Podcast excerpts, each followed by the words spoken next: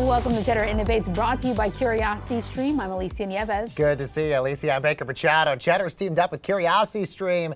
And every week, guys, we bring you the latest trends, innovations, and breakthroughs that are shaping our future. Yeah, check out thousands of titles on science, nature, history, and technology only on Curiosity Stream. So, guys, we got a good show coming up for you, Yeah. innovators. Coming up, guys, we're going to get uh, a look at the satellite that's searching for the earliest light and also the Big Bang, and also searching for signs of life on distant planets as well. Plus, we'll hear from the former Nike executive looking to launch a new era of sportswear. And then a little bit later on, we're going to look into the company that's making good mood food that'll help boost serotonin as it satisfies your hunger. But first, before we get to all that, guys, here's some of the stories we're found for you in innovation. All right, so here, let's start with this one. A new robot is showing a softer side of artificial intelligence.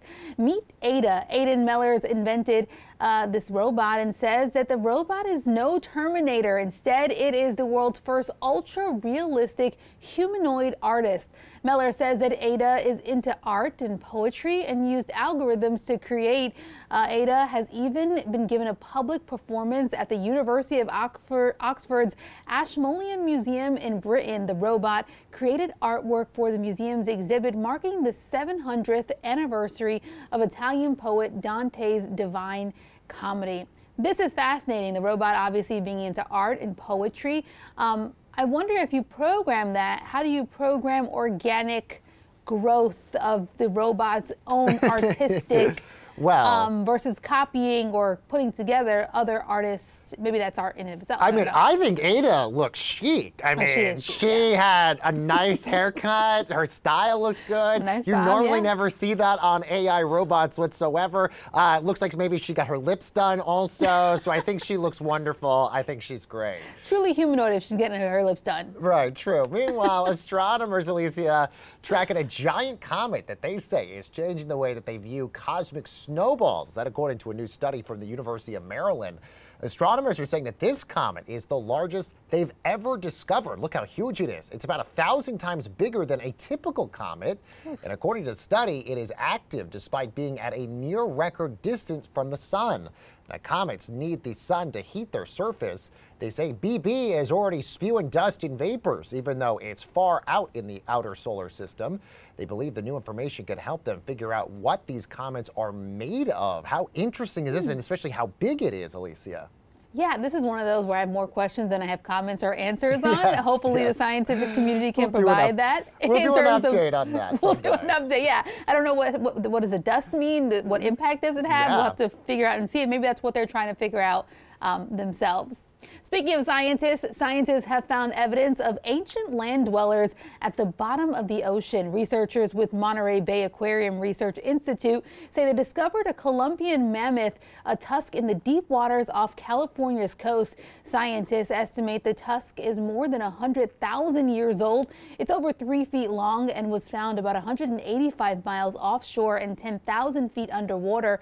The researchers note that mammoths remains from northern or from the continental North America are particularly rare. They plan to use the tusk DNA to refine what we know about mammoths in this part of the world. I am just always fascinated. This is a part of the reason why I absolutely love this show. Uh, just what scientists can discover from DNA and the history and story that it tells, and potentially that past being a indicator for decisions for us to make in the future. Obviously, when it comes to some of these distinctions and, and uh, the mammoth, um, you know, being that large and being Al- that old. Also, how much DNA and information you can get from the tusk. It's almost like Yes. a tree stump where it's like you can count the rings to figure out how old it is. At Yeah. this, you mean all the information just inside that tusk. Just so cool. And another rare find on the British farm has wowed some history buffs also, as Historic England says archaeologists have now found a Roman mosaic under a farm in Rutland. That's in the East Midlands. You see it there. Now, this is the first time a Roman mosaic has been uncovered for 1600 years. The artwork depicts the Greek hero Achilles' battle with Hector during the Trojan War. It measures about 36 feet by 30 feet, and it forms the floor of what experts are saying was a dining or entertaining area in a large villa. They say the complex dates all the way back to the 3rd and 4th century AD, and it includes barns, possible bathhouses, and boundary ditches. human remains dating back to the late Roman or early medieval period also found on this site. By the way, archaeologists have found so many interesting Roman uh, artifacts over time also just a few months ago.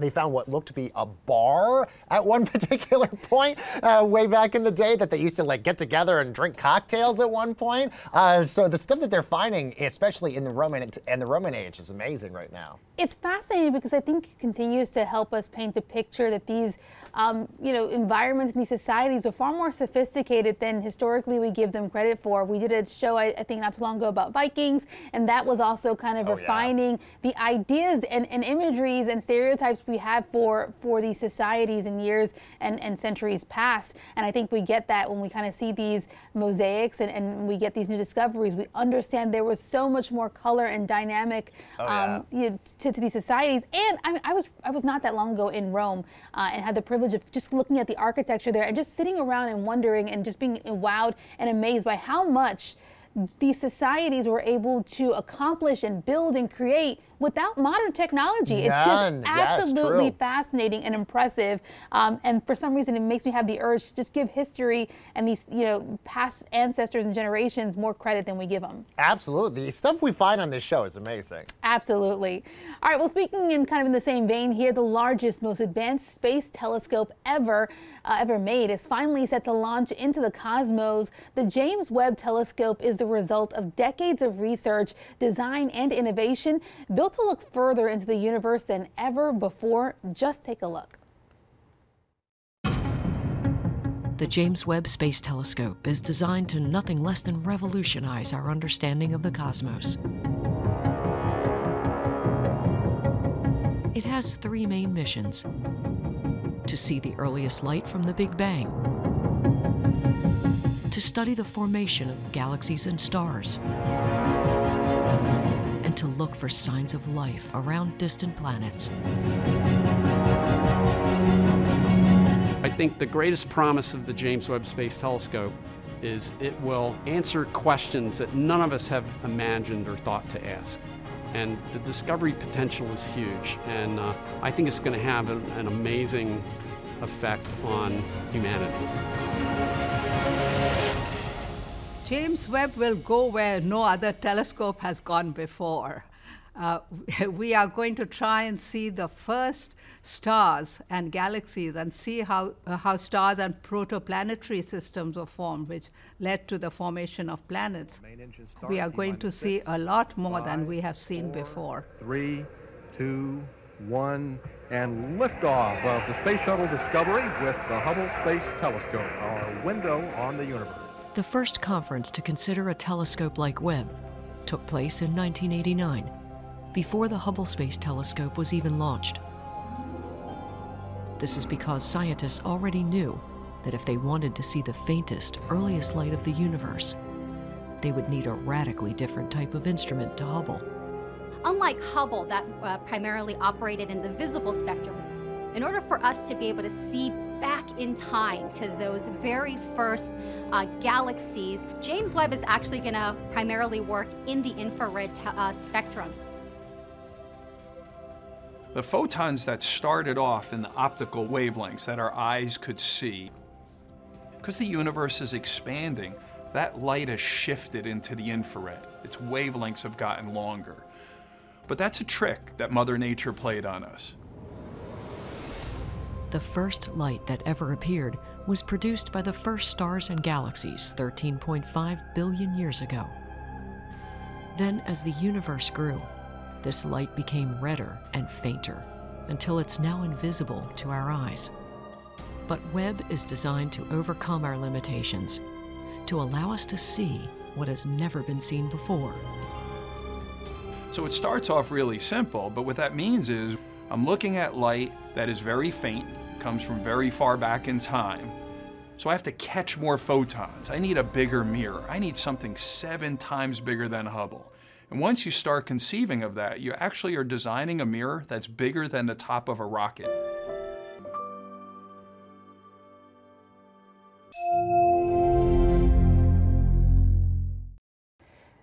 Building the James Webb Telescope is the latest episode in Curiosity's original outgoing or ongoing series Breakthrough, and you can watch it everywhere you get Curiosity Stream. Want more top tier content on science, nature, history, and technology? Will stay curious and head over to curiositystream.com to sign up today. All right, coming up, we hear from a former Nike executive about how he is shaking up the fitness apparel space with Gravity Sportswear. We'll have that next.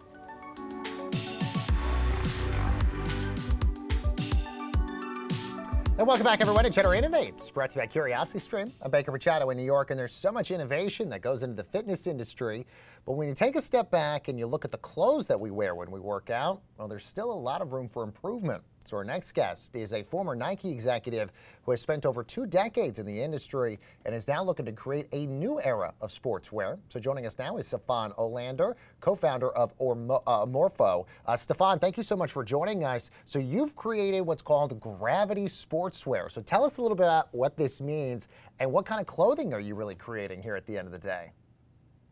Yeah. Hey, good morning. It's uh, great to be on. I think Gravity Sportswear has a pretty simple insight. It basically started with uh, the notion that we've been told forever that athletic sportswear should be lightweight because lighter is better, right? The less you carry, the, the the faster you can go. But ironically, the first thing we do when we put on all this lightweight is add resistance, whether that's weights when you go to a gym or resistance on a treadmill or on a, on a, on a bike. So, so we said to ourselves, why wouldn't we just build that into the product itself and give people a chance to get more from every workout?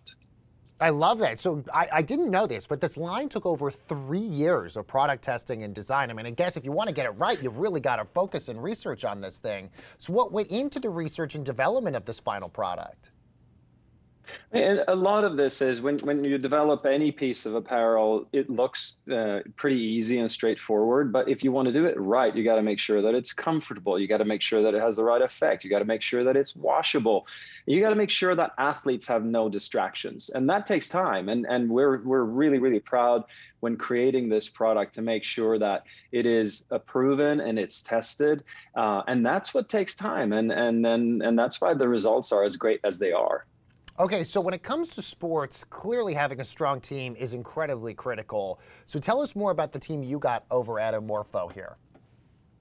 Well, I mean, what's so amazing about this is when you come up with ideas. Uh, my co-founder Ben Williams and I said we, the only way we're going to do this is we can surround ourselves with with truly, truly talented people, and and, and there seems to be an enormous amount of interest for people that have spent a lot of time in, in big, large corporate settings to join a small group of people where there is this really you can have an unbelievable impact by getting together. And we have we have gathered a group of such talented designers and developers and you know uh, thinkers that just uh, have this deep passion for just creating something that'll shake up an industry that's been pretty stale. Because not a lot has happened in in apparel for a long long time. And we said why don't we just go create a new category so let's talk about the financials here, Stefan, because you guys launched early November. You got about five million in seed funding. So what are you using the round for, and what potential do you do your investors really see from all of this?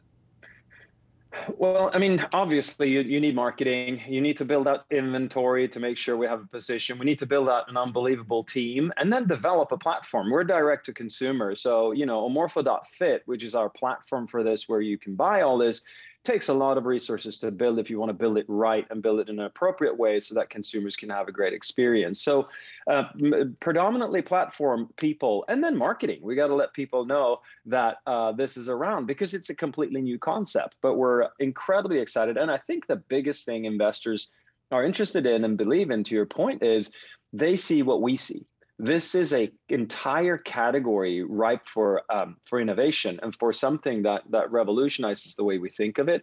Every single time someone tries it on when we send out you see our leggings here uh, we do tops we we get the response that says why has no one thought of this before yeah, no, such a great question because you're right. We haven't seen a lot of change or innovation when it comes to this sector of the industry. As I mentioned, you you had a pretty high role at Nike before. You were the VP of digital innovation there. So I'm curious, what trends in innovation are you watching closely in the fitness industry going into the next year here? I think for me, it's been really interesting to see this evolution over the past decade or so. Uh, I think there was a, a, huge rush into the quantified self, um, which is it's really really interesting, right? We can sense more, and and a lot of that can happen in our in our apparel and in our sportswear, but it also shows that um, there is a small group of people that have a huge interest in very precise information around their biometric data. But most people, they just want motivation and a little bit more out of their workout. And I think we're hitting a time now where the geekiness has sort of come out of it. And now we're looking more at what is true consumer value. Um, obviously, we know how home fitness is exploding. Uh, uh, obviously propelled by by uh, the pandemic but it's also this realization that what if I could get more from my workouts without having to go somewhere else? And that's what we're tapping into this idea that you basically can wear your gym. Uh, and a lot of this, I think the key thing with regards to trends is really simplicity uh, you know, our mission is to simplify the pursuit of a fit life. And people really are looking for solutions that aren't either super expensive or cumbersome. And I think those are the trends. It's just simplifying people's lives. Well, I'm glad somebody's working on all this because my sportswear needs a major upgrade. Uh, Stefan, congratulations on all the success. Great to meet you. Stefan Olander is the co founder of Amorpho. And next, guys, we're joined by the founder of Cool Beans. That is a plant based burrito company that is putting the planet first. That's next at Cheddar Innovates.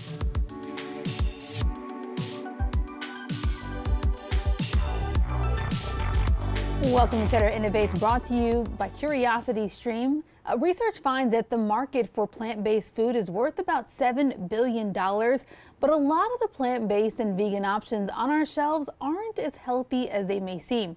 That is why our next guest has launched Cool Beans, a whole food plant-based burrito brand. And joining us now is Tyler Mayoris, CEO of Cool Beans. Tyler, thank you so much for being here. Let's just start with the story behind Cool Beans. What is it? Sure. Yeah, I was inspired to uh, address climate change through diet, and I went vegan about five years ago after learning about the huge impact of climate impact of animal agriculture.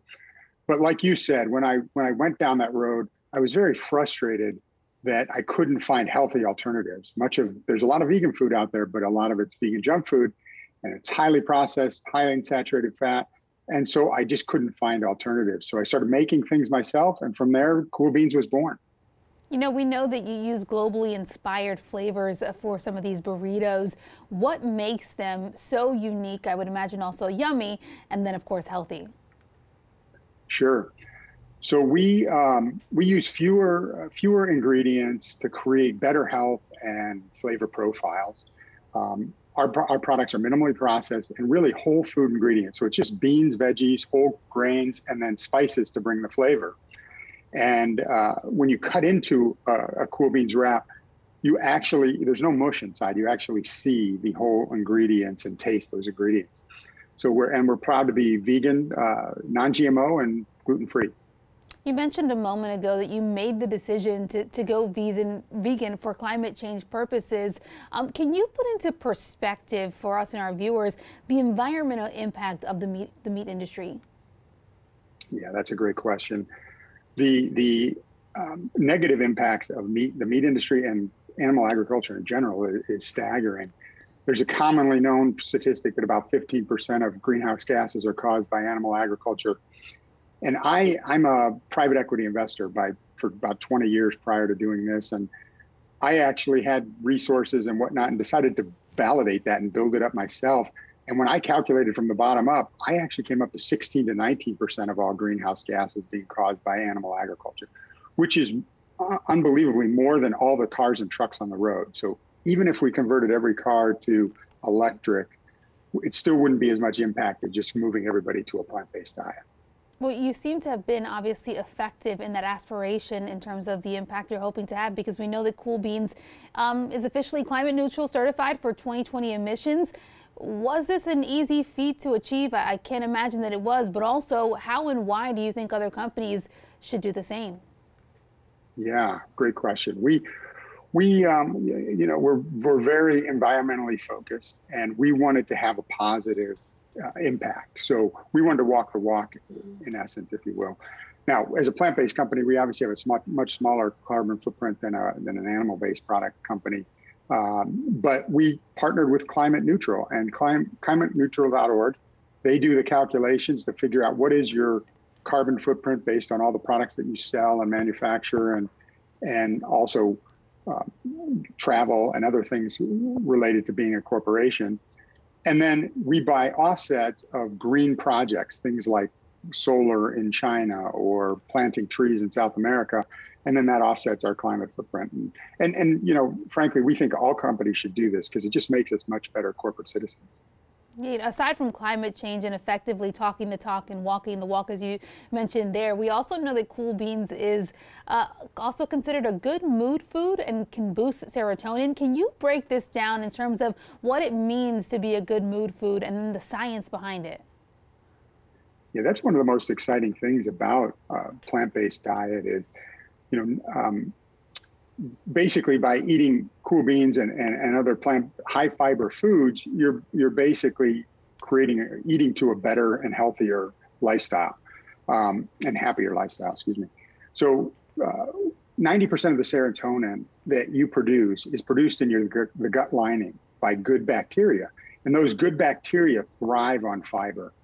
Uh, and you can only get fiber from plants and the mushroom kingdom. You can't get it from animal products. So animal products have zero fiber.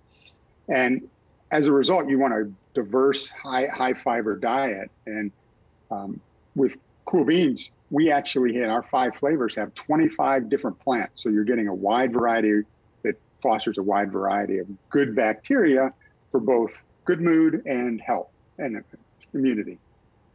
All right. So what's the future? Uh, future plans for Cool Beans? Sure. We, we started with uh, wraps and we ultimately want to have a family of, of whole food plant based products. So we'd probably see us in bowls in the future and breakfast items. And, and then down the line, I think we'll branch out into even more um, interesting things. But um, you can find out and follow our innovation on eatcoolbeans.com. That's that's our website, and there's also a store locator there to find find us close to you and we're in several chains: uh, Wegmans, Sprouts, and Safeway in Northern California and Hawaii. I was going to ask you where can you find uh, you know these burritos? You, you, answered it there. My last question then to you will be: What's your favorite burrito to eat, or your, maybe a top three? Yeah, I love the spicy chipotle. I eat that a, a lot, and it's uh, it's got a smoky, spicy flavor, so that's great if you like some heat. But it, it definitely brings the heat. Our most popular flavor right now is tikka masala but we just introduced sesame ginger, and um, that looks like it's probably going to be our number one seller in the future because people are just raving about it. We say all that right ahead of lunchtime, and about four minutes away, I'll be grabbing my lunch. Really appreciate your time, Tyler Mayoris CEO of Cool Beans. All right, I'm going to bring back Baker Machado because that's going to do it for today's episode of Cheddar Innovates, brought to you by Curiosity mm. Stream. Interesting note here, Cool Beans, I was just saying earlier in the studio, it was kind of my tagline in college. I used to say that all the time. What, Cool, cool beans? beans? Yep, that used yes. to be my line. And now it's uh, some interesting food and awesome vegan food uh, for us to try maybe for lunch. Making Cool Beans great again, as always, Alicia. Good stuff. Guys, we'll be back here next Thursday, 11.30 a.m. Eastern Time for a lot more innovation. But don't go anywhere. We got a lot more Cheddar news coming up right after this it.